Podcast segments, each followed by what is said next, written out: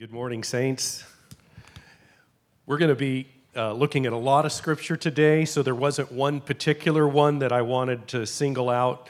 And I apologize, there are no notes. So there are, you can write if you want down the references as we speed through these. Maybe later I could get something to Josh. If, if you want to get something in writing, I can uh, get this for you. But uh, thank you for the privilege uh, being able to minister the word. Thank you to the leadership here.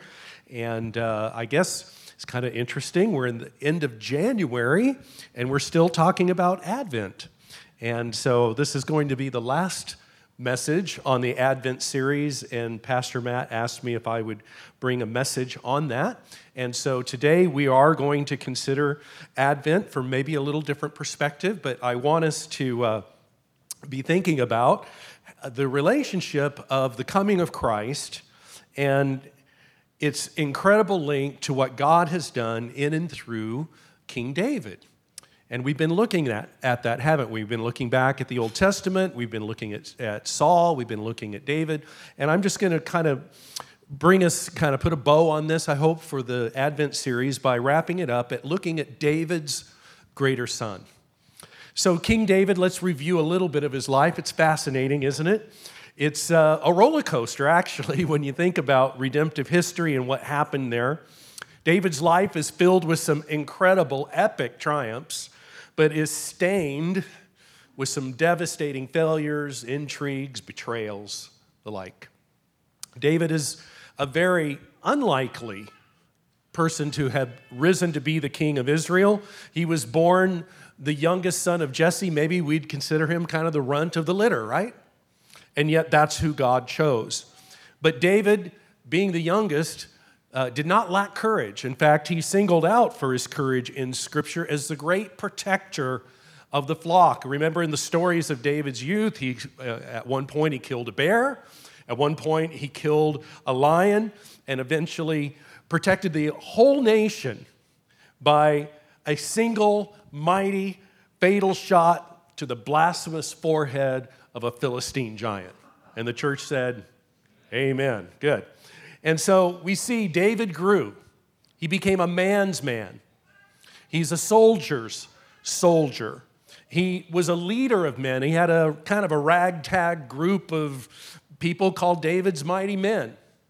And yet they esteemed him as the mighty branch of Jesse.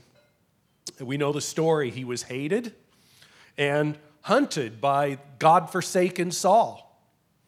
King Saul was jealous and and David and his mighty men were able to evade Saul. And even while they're evading Saul, they were able to destroy the Philistines. So David had an epic time there. And, and he was truly a, a battle hardened man.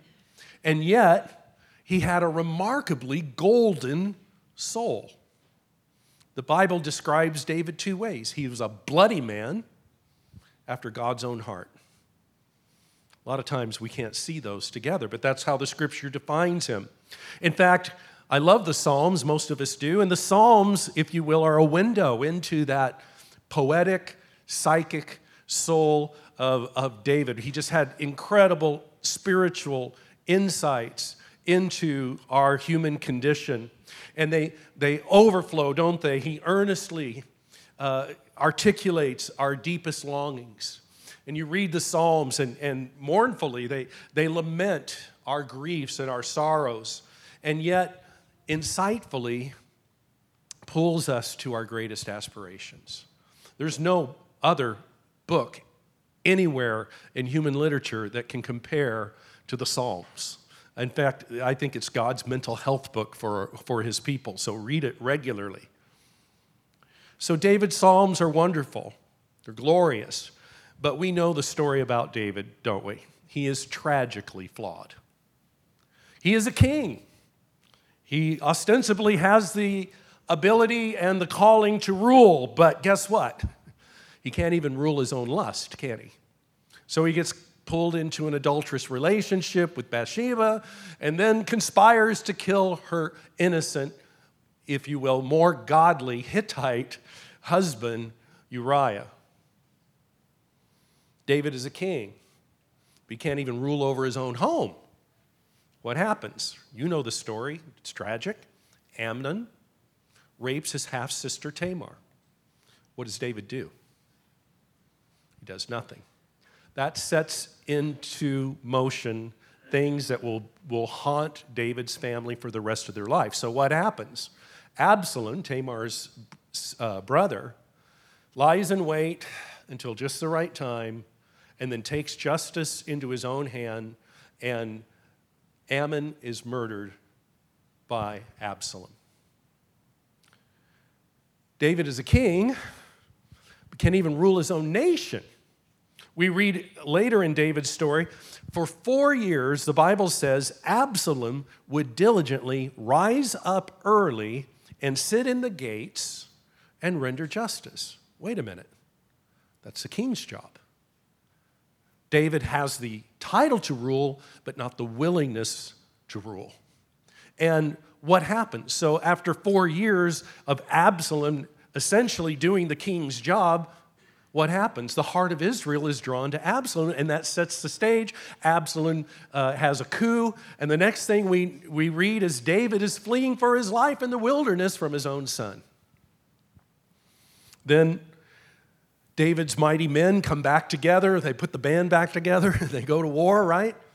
And they go out to war, and uh, through all of God's good providence, they are successful. And even though David said, Go gently on Absalom, uh, they knew better, and Absalom was killed in battle. And we read some of the most mournful words in Scripture when David hears of his son's death Absalom, Absalom, he cries, dishonoring the bravery and the loyalty of all those men who had gone out and risked their life for David. It's an epic story. You can't make this stuff up. You, if you tried to write this as fiction, it would be absolutely unbelievable. But it is what is revealed in Scripture, and it, it's epic, it's triumphant, it's heartbreaking, and there's failure in it. And isn't that what we like about the Bible? That's one of the reasons I enjoy the Scriptures. It doesn't candy coat life, it's not what we call hagiography, holy history, or fake history. You've heard of fake news? There's a lot of fake history out there where they try to candy coat reality. The Bible exposes the flaws of even its most lauded heroes, like David. So, what does that mean for us? Why are we looking at David in a series on Advent? Isn't David just one flawed man among literally billions of flawed men? No, he's not. He's very essential to what God is doing in the bringing forth of Christ. And so today I want us to consider David's greater son, and we're going to consider him in two heads. And the first one is we will consider him as the greater son of David according to the flesh. So write these references down. We're, I'm going to speed preach through these, and you can go back and check me out later. But uh, uh, for purposes of time, I'm just going to uh, blow through this, and the scriptures will be back uh, on the uh, screen behind me. What's fascinating is the New Testament is literally bookend with David. The very first Bible verse, Matthew 1 1, says what? The book of the genealogy, remember that, genealogy of Jesus Christ. Who is he? The son of David. It's very critical at the outset of the New Testament that this is established for the, the legitimacy of Christ's reign. The only way he could really be the Messiah is if he is indeed the son of David.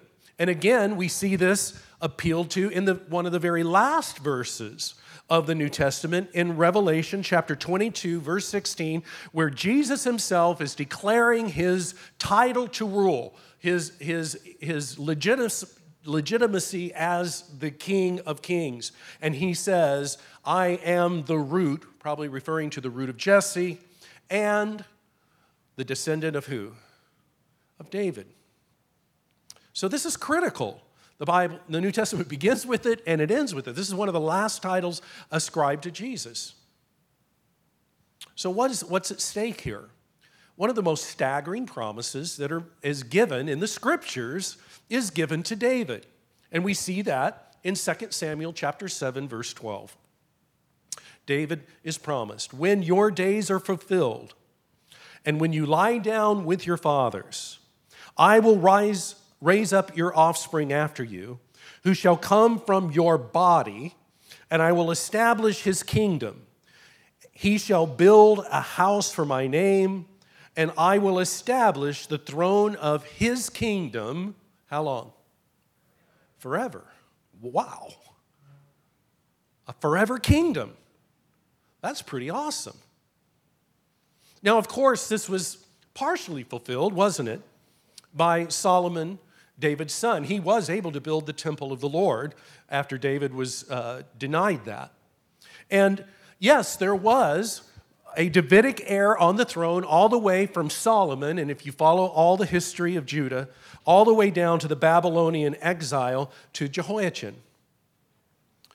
But the promise of a forever kingdom seemed unfulfilled and exactly when would it come? And, and that's what was uh, animating the Jews of Jesus' day. They were expecting a Messiah to come who would fulfill this staggering promise of an eternal kingdom that would come in, this messianic king. He would come in and, and establish this awesome geopolitical uh, base where God would rule in those rascally Italians, you know, you know, uh, those Gentiles.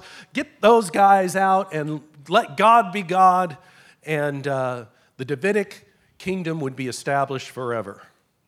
Sorry to all you Italians. But what has happened? Well, let's look around. Where is that eternal kingdom? Where is the biological heir of David and Solomon? There is no kingdom. In fact, I would argue you couldn't even trace the Davidic line today. I don't know how you would. There is no is uh, Israeli, if you will, theocratic kingdom. There is no king in Israel. So, did God's promise fail? Everyone say no. Okay? All right. I want you to be sure of that. Absolutely not.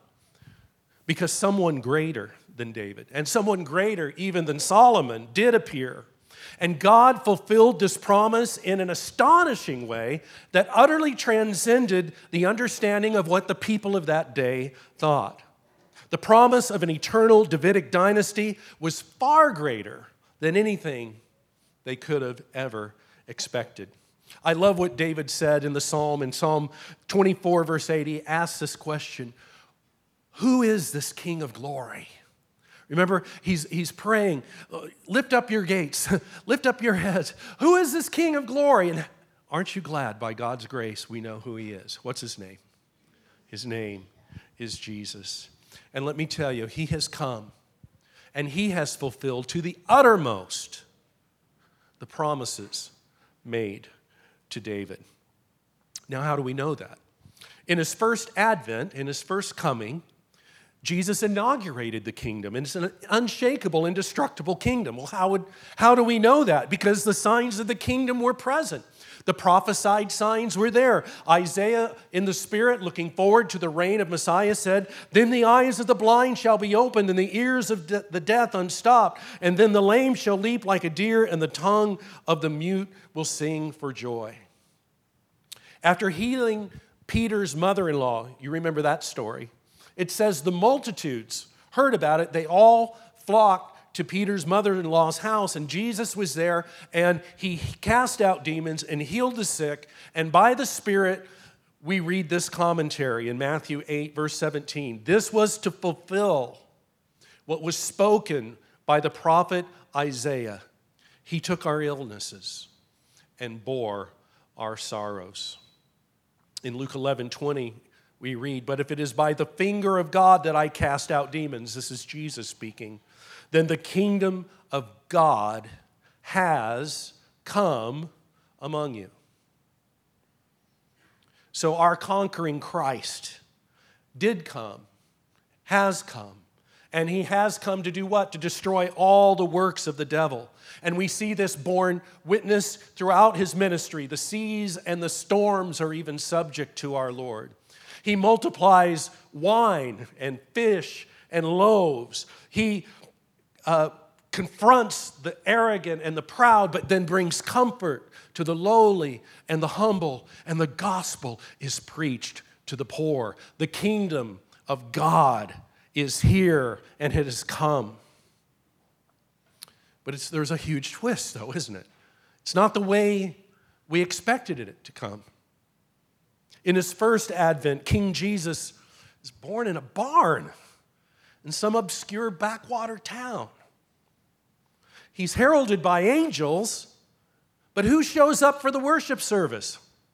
Shepherds. And if you don't know, shepherds, they were despised in that culture. They were, they were like rednecks, okay? Being a redneck, I can say that. And who else shows up? Gentiles. Can you believe it? Jewish leaders didn't show up, Jewish elite. He's raised not in royalty, he's raised as a commoner, son of a carpenter. Even his triumphal entry into Jerusalem is on a donkey? Yeah, on a lowly donkey. And that same fickle crowd, the one that lauded him as he comes into Jerusalem as son of David. So they, they knew something was connected to David. In a few short days, that same crowd's crying, What? Crucify him. They didn't get it, they didn't understand. Jesus is coronated with a crown of thorns. He's anointed with the spittle of his executioners. He's proclaimed king of the Jews, but it's only a taunt, it's only a mockery. And yet, all of this all of this was by the predestined, predetermined plan of God. Not what we expected. And on a cruel Roman cross, Israel's true shepherd would lay down his life for the flock. See love's atoning blood pour from his brow, from his side, from his back See those iron spikes engrave God's people on Christ's holy hands. Israel's true shepherd is protecting God's flock, protecting us from the wrath of Almighty God that we all deserved. And at the same time, He is protecting us from God's wrath. He is preserving God's justice by absorbing the wrath that we deserved. Our suffering shepherd protects us from the all consuming fire of our holy, righteous God. And in doing so, what has he done? He silenced, he silenced forever the accuser of the brethren. And with his holy heel, he crushed the insolent skull of Satan. That is the Son of David according to the flesh. The perfect sacrifice, the one who offered perfect obedience as God's shepherd boy. And how do we know that God accepted this act? Well, we see in Romans chapter 1, verses 3 through 5.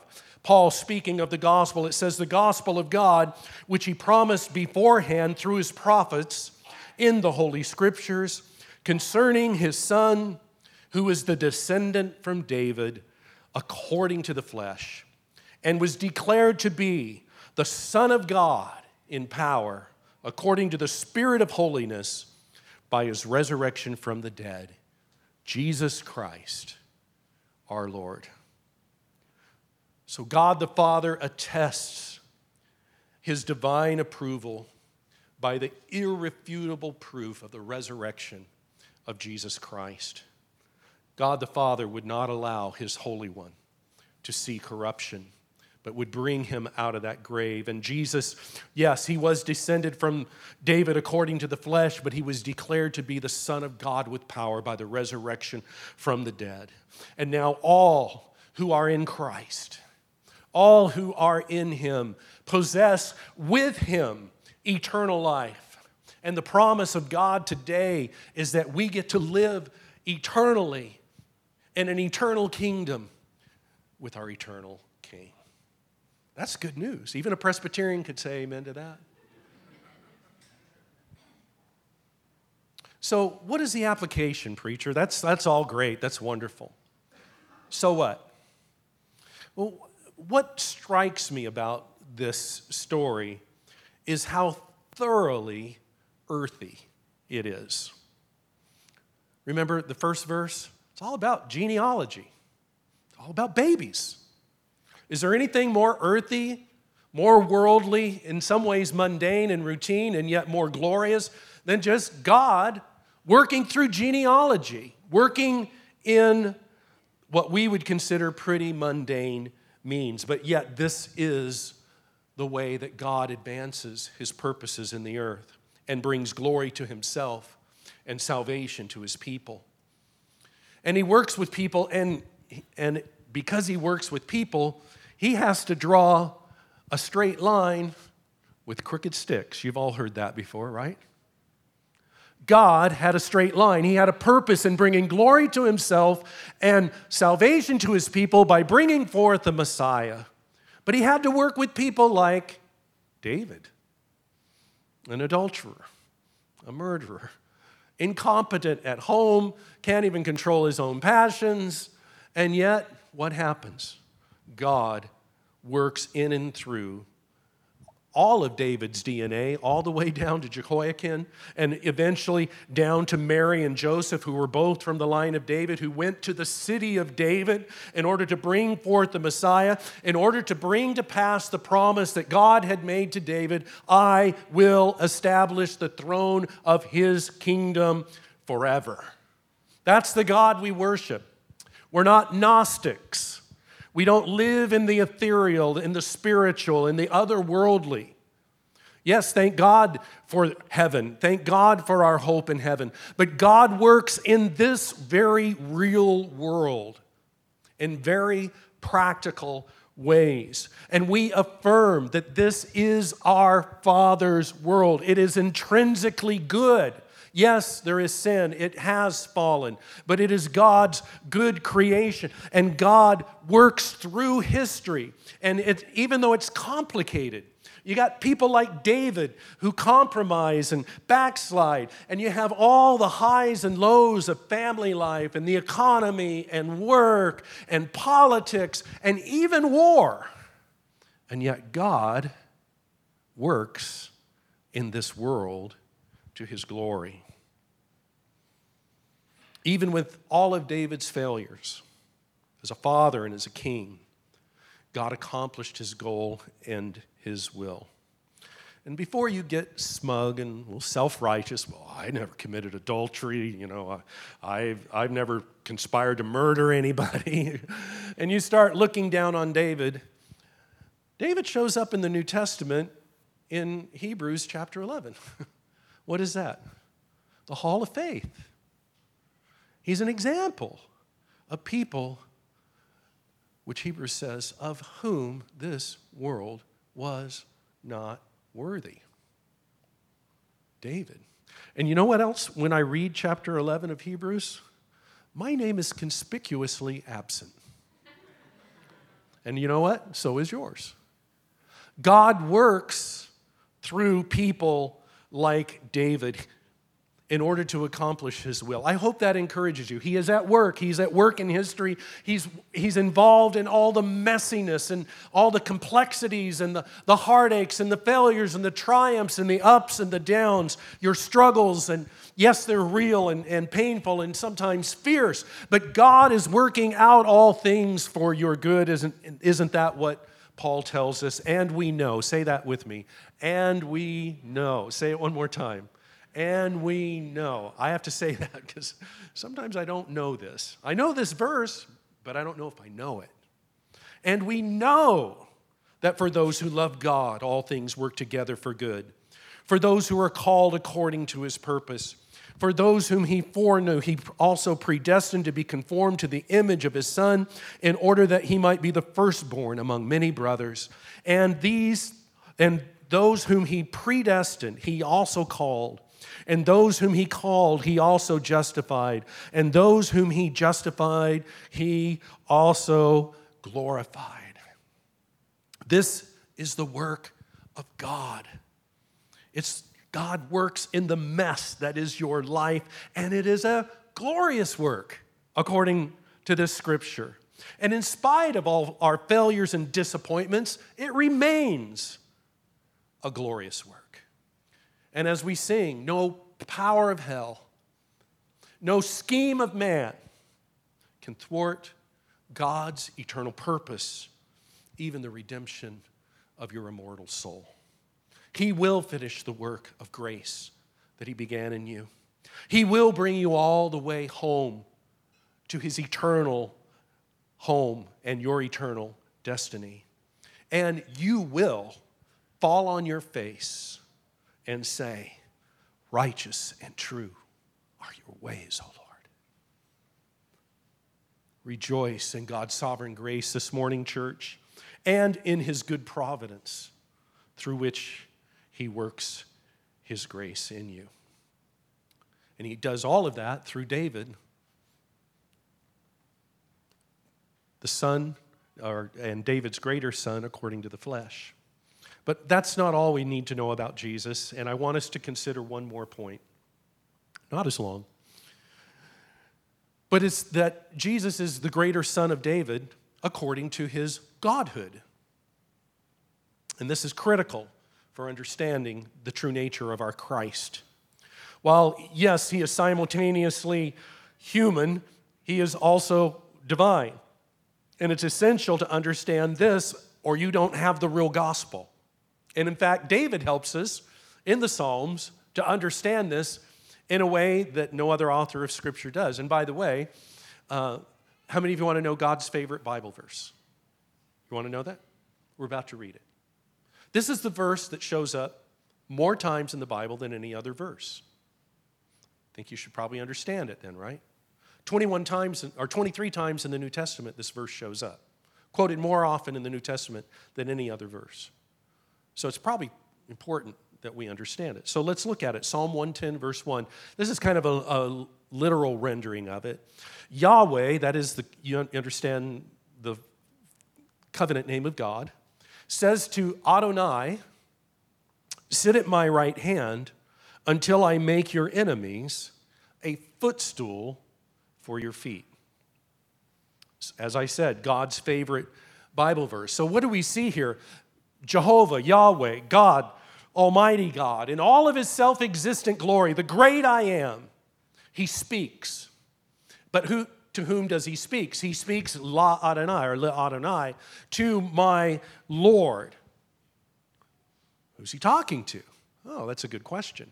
In fact, Jesus asks the same question. When Jesus was going around ministering, everyone was getting a little frisky with him. Why? Boy, he sure seems to be making some audacious claims, almost like he's God. And they're getting offended.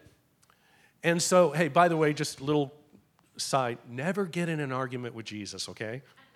I don't recommend that. So let's read about an argument with Jesus. So while the Pharisees were gathered together, Jesus asked them a question. Uh oh. Pop quiz. Jesus is asking a question. What do you think about Christ Whose son is he? And they said to him, rightly, the son of David. He said to them, How is it then that David, in the Spirit, that is inspired by the Spirit in Scripture, calls him Lord, saying, The Lord says to my Lord, Sit at my right hand until I put your enemies under your feet. If then David calls him Lord, how then is he his son? No one was able to answer him a word. And I love this. Nor from that day did anyone dare to ask him any more questions.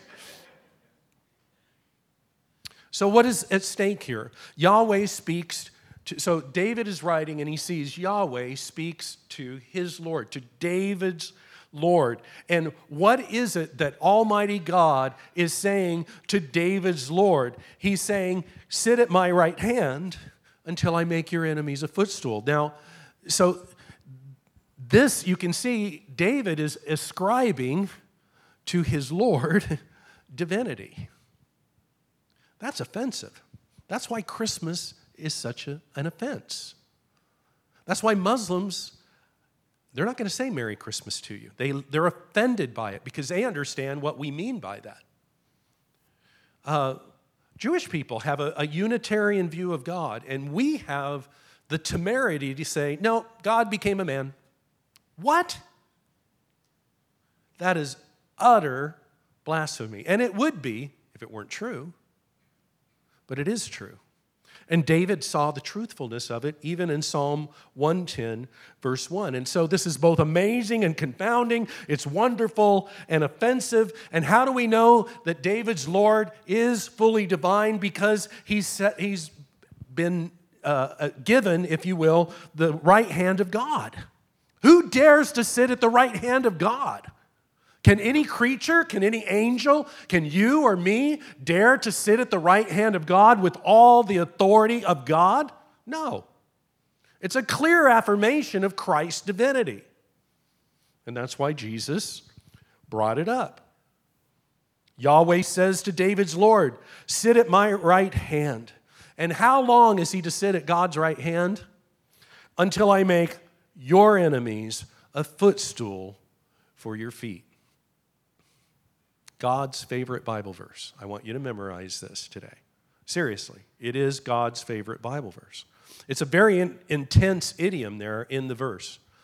He doesn't just say, Sit at my right hand and make your enemies a footstool, although some of the verses will say that, but the, it literally says, I'm going to make the, your enemies a footstool for your feet. You got to understand Middle Eastern culture.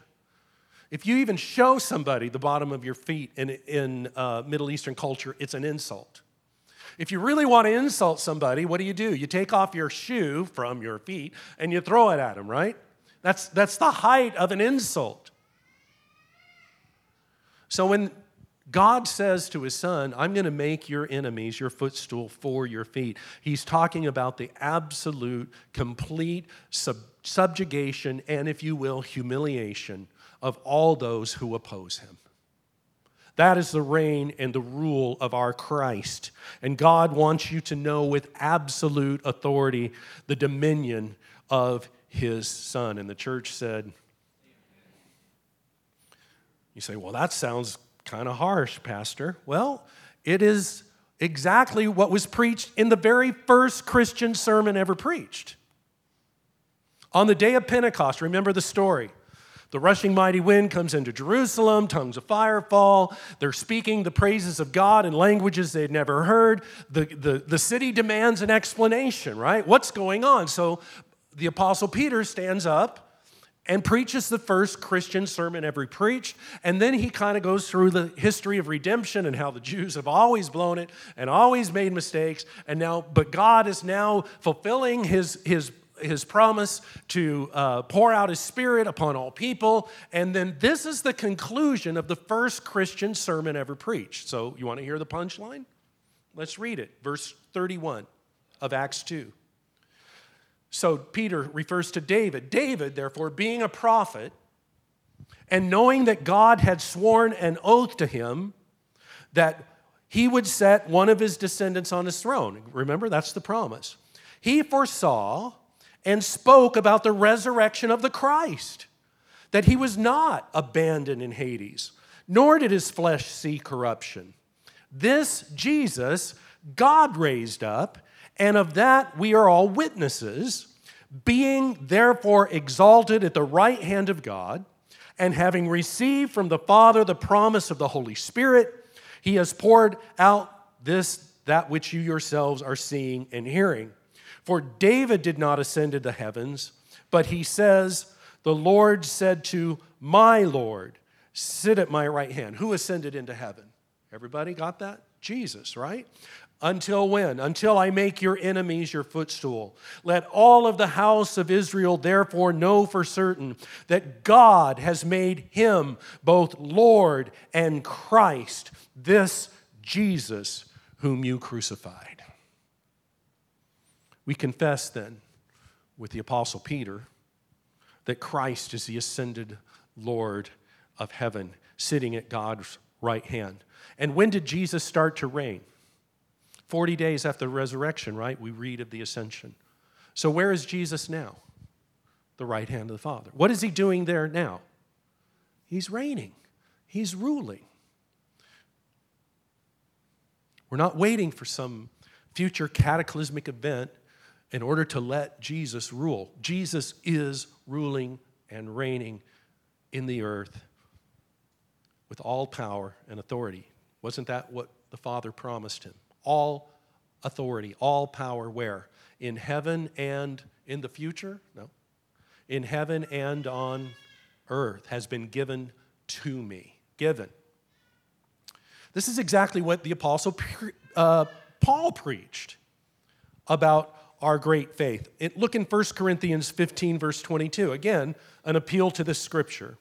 For as in Adam all die, so also in Christ shall all be made alive. But each in his own order Christ the firstfruits, then at his coming, those who belong to Christ. Then comes the end. Okay, everybody got your chart? So some things have to happen. Then comes the end. And when and what happens? When he delivers the kingdom of God, the Father, what? After destroying every rule and every authority and every power. Why? For he must reign until he has put all his enemies under his feet. It's a very simple chart. Jesus ruling and reigning, subduing and conquering all his enemies, and until he has done that, then the end comes. It's very simple. Some you'd be surprised how complicated many people try to make this. So when Jesus comes, we have his second advent. And history is concluded and consummated. And all of this is guaranteed. It's guaranteed on the ground of Christ's perfect obedience, even to his death on the cross. It is proven by the resurrection of Christ, whereby he was declared to be the Son of God with power. And it is guaranteed by God's sure promise to his Son. How many of you believe God the Father will keep his promise to God the Son. Then why in Psalm 2 does he say to the Son, Ask of me, and I will give you the nations as my inheritance? Is God the Father an Indian giver? He's going to take it back? Absolutely not. Jesus has secured for himself the name above all names, and every knee will bow and every tongue will confess that Jesus Christ is Lord to the glory of God the Father. We even see a glimpse of this in Hebrews 10 when Christ had offered for all time a single sacrifice for sin. He sat down at the right hand of God, waiting for that time until his enemies shall be made a footstool for his feet. Can we go a little further? Okay. So, preacher, so what? That's all great. That's wonderful. What does that mean for me sitting right here today in my circumstances?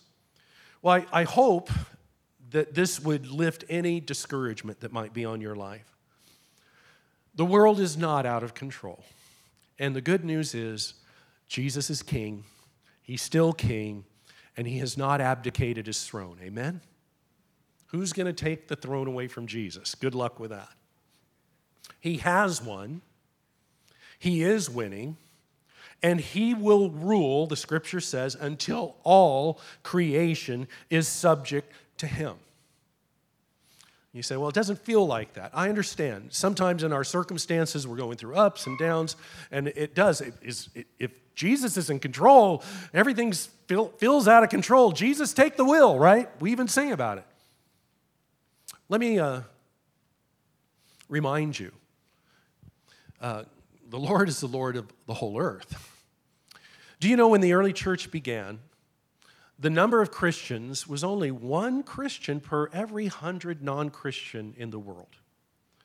And it was pretty scary times for the church, but over time, as the gospel has gone forth, as God's people have been faithful, even to the point of laying down their life as martyrs for the sake of the kingdom of God, what has happened? More and more and more people, the percentage has come down.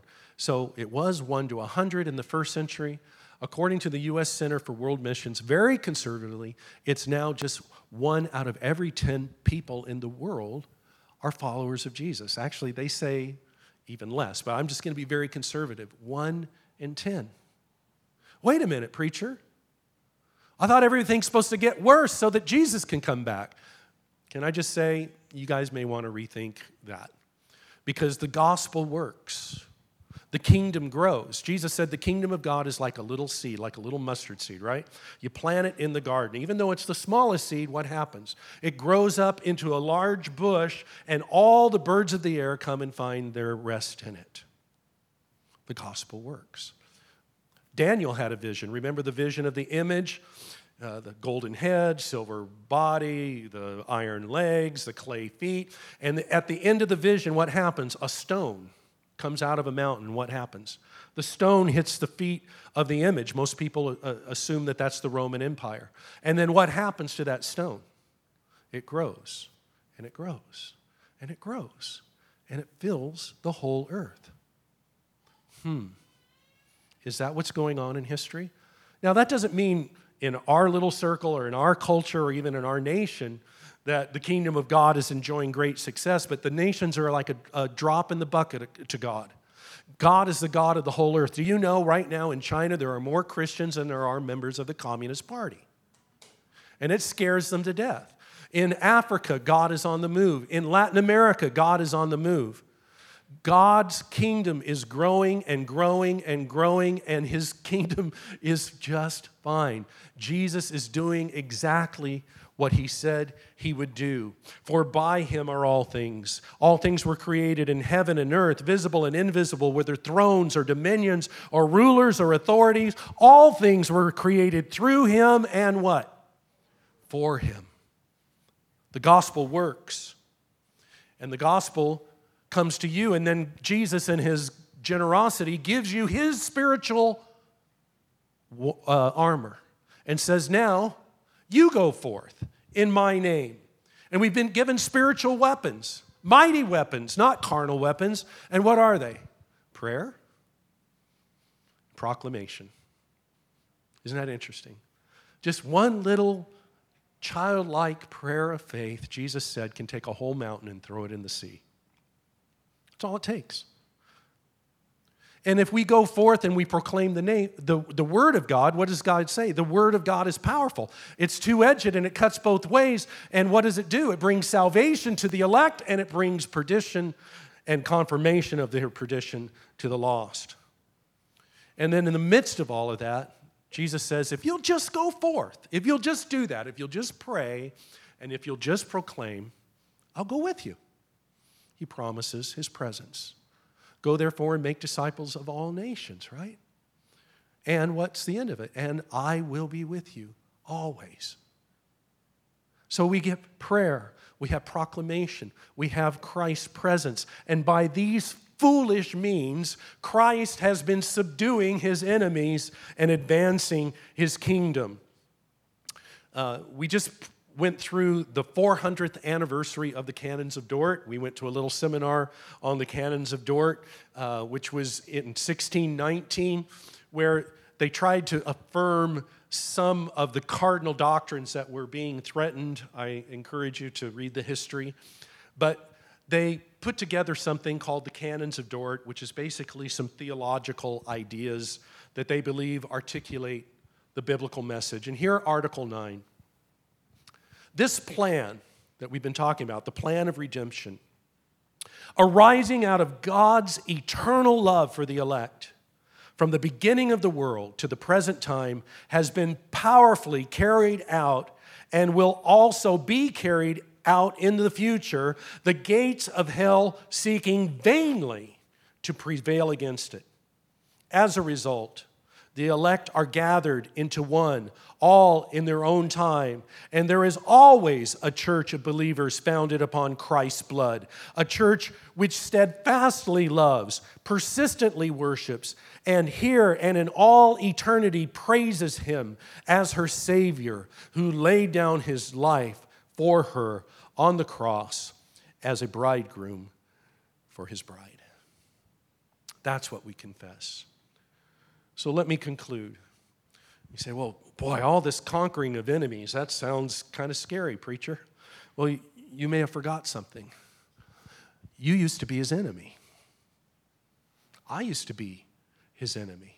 By nature, we're born in enmity, the Bible says, with God.